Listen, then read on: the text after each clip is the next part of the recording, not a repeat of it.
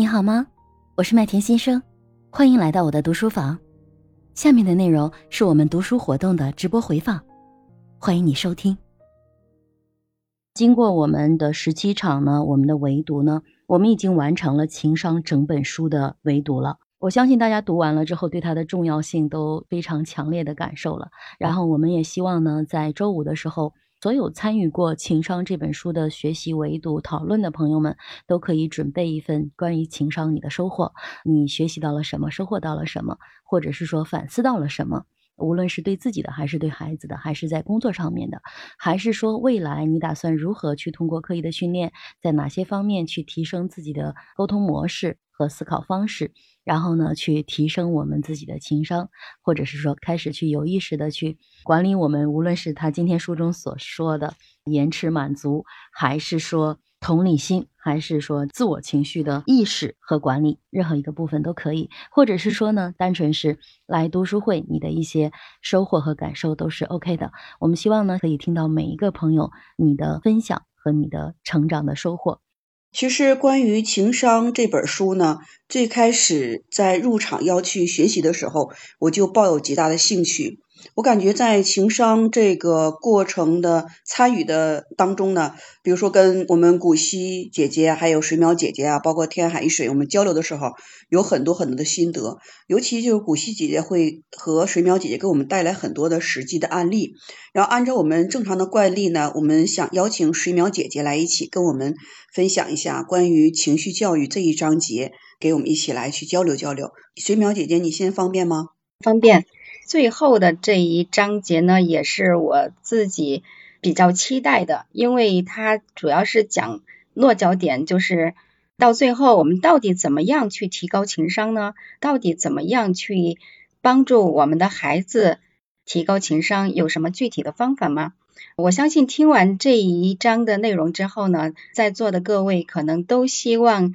自己的孩子的学校和老师他们能够听到。如果这样的话，那就对自己的孩子不是更受益了吗？很可惜的是，哈，书中讲到的，他们有一些实验学校，就是有一些学校的这个实验班，或者是正常的开的这个自我科学的这个项目，哈，而且也起到了很好的一个示范的效果。就是一些孩子，他本来是有各种各样的情绪问题，通过这个。自我科学还有其他相关项目的学习之后，哎，最后变得比较能够平静的去处理自己的情绪啊，跟别人交往的时候能够很好的处理自己的人际关系。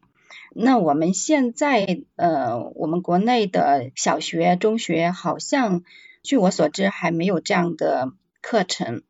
一般是以以这个语数英。还有其他的主要科目为主，然后呢，可能还有一些道德品质方面的课程，就是怎么样建立一个好的道德品质，怎么爱国、爱学校、爱家人等等，有这样的内容在。但是呢，好像没有很针对性的教我们如何教孩子哈，如何认识自己，如何跟身边的同学很好的去交往。提高情商好像没有这方面的课程。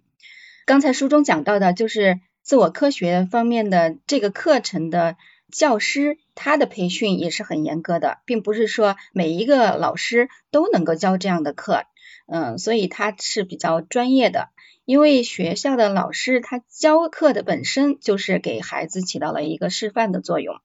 可是现在我们学校可能开设的有思想道德品质这样的课程，但是我想这方面的老师可能并没有经过严格的这个心理啊情绪方面的培训，所以我觉得可能还是一个欠缺哈。几年前疫情开始之前呢，我曾经在一个小学。作为这个心理专家被邀请哈，去给孩子们去讲授怎么管理情绪啊，分享自己的一些心理方面的课程和心得哈。当时呢，也是我第一次哈进入小学给小学生去讲怎么样去看待自己的情绪。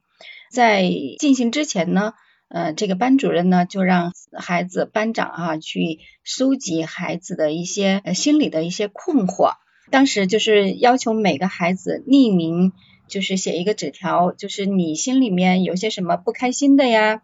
有什么想要困扰你的问题啊，你把它写下来，不需要署名哈。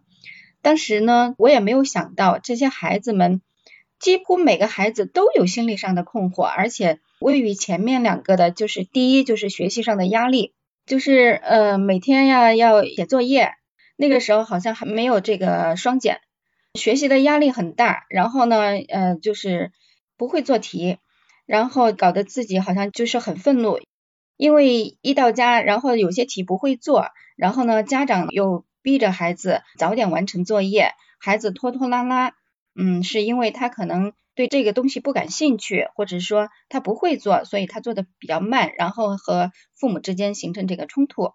第二个问题呢，就是父母之间经常吵架，父母的情绪特别不好，双方吵架，然后呢，呃，有时候呢对着孩子吵，这两个是我当时收集的位于前两个的，嗯，这个压力。呃，孩子遇到的问题，还有呢，就是啊，有些孩子呢，让我特别震惊的是，一个小学三四年级的孩子，他经常失眠，呃，也不止一个，就是当这个孩子后来在课堂上他说出的时候呢，其他的孩子也会附和的说，我也失眠。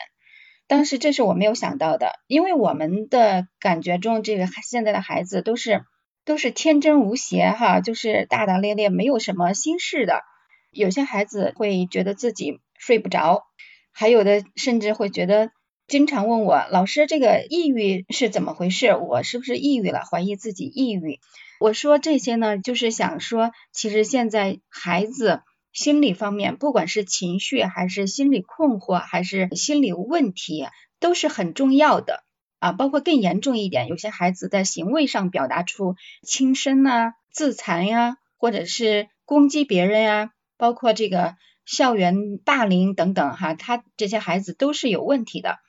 所以问题是有有需求，但是我们的呃学校没有太多的精力去做这方面的事情，那么这个责任呢，这个担子呢，可能就要落在我们家长的肩膀上，因为毕竟孩子是自己的嘛，学校没有那么多的资源去做这方面的事情，那么我们为了培养好孩子。那是不是就得自己作为家长来做这方面的事情了？我听到了办父母培训班，现在可能有些父母哈，其实挺爱学习的，嗯，就是希望通过学习来帮助自己，也帮助自己的孩子，都是学习型的父母。那实际在生活中和孩子的相处呢，可能又是。另外一回事了，因为我们我发现啊，包括我自己哈，就是平时在分享的时候啊，在讲座的时候啊，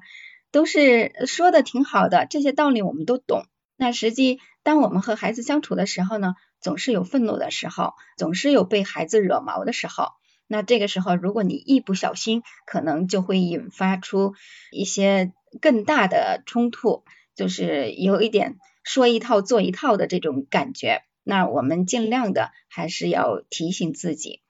最后呢，我讲一个我自己的心得体会和自己的经验。刚才书中也讲到了，我们学校不仅要教孩子做事，还要教孩子会做人啊！不仅要学习，让要教孩子这个学习各科的专业知识，还要教孩子嗯怎么样去为人处事。那其实这是我们现我认为啊，是我们现代的这个学校教育中比较缺少的一部分。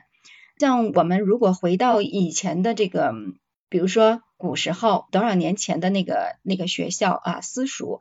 学到的一些内容，国学中的，比如说呃《三字经》《论语》等等哈，里面其实都提到了很多思想道德品质的一些内容。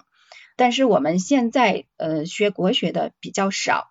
包括什么声律启蒙啊、增广贤文啊、论语啊、什么三字经啊等等啊。当然里面是有糟粕，但是呢，更多的我们让要提取古人的这个精华来教孩子。这也是因为我的孩子呢，他也是在马上上初中哈。也是我们国家领导人哈最高的那一位呃提倡的，我们现在要重视我们国家的精髓哈国学的学习，所以我呢也自己也是在给孩子教一些关于国学方面的知识。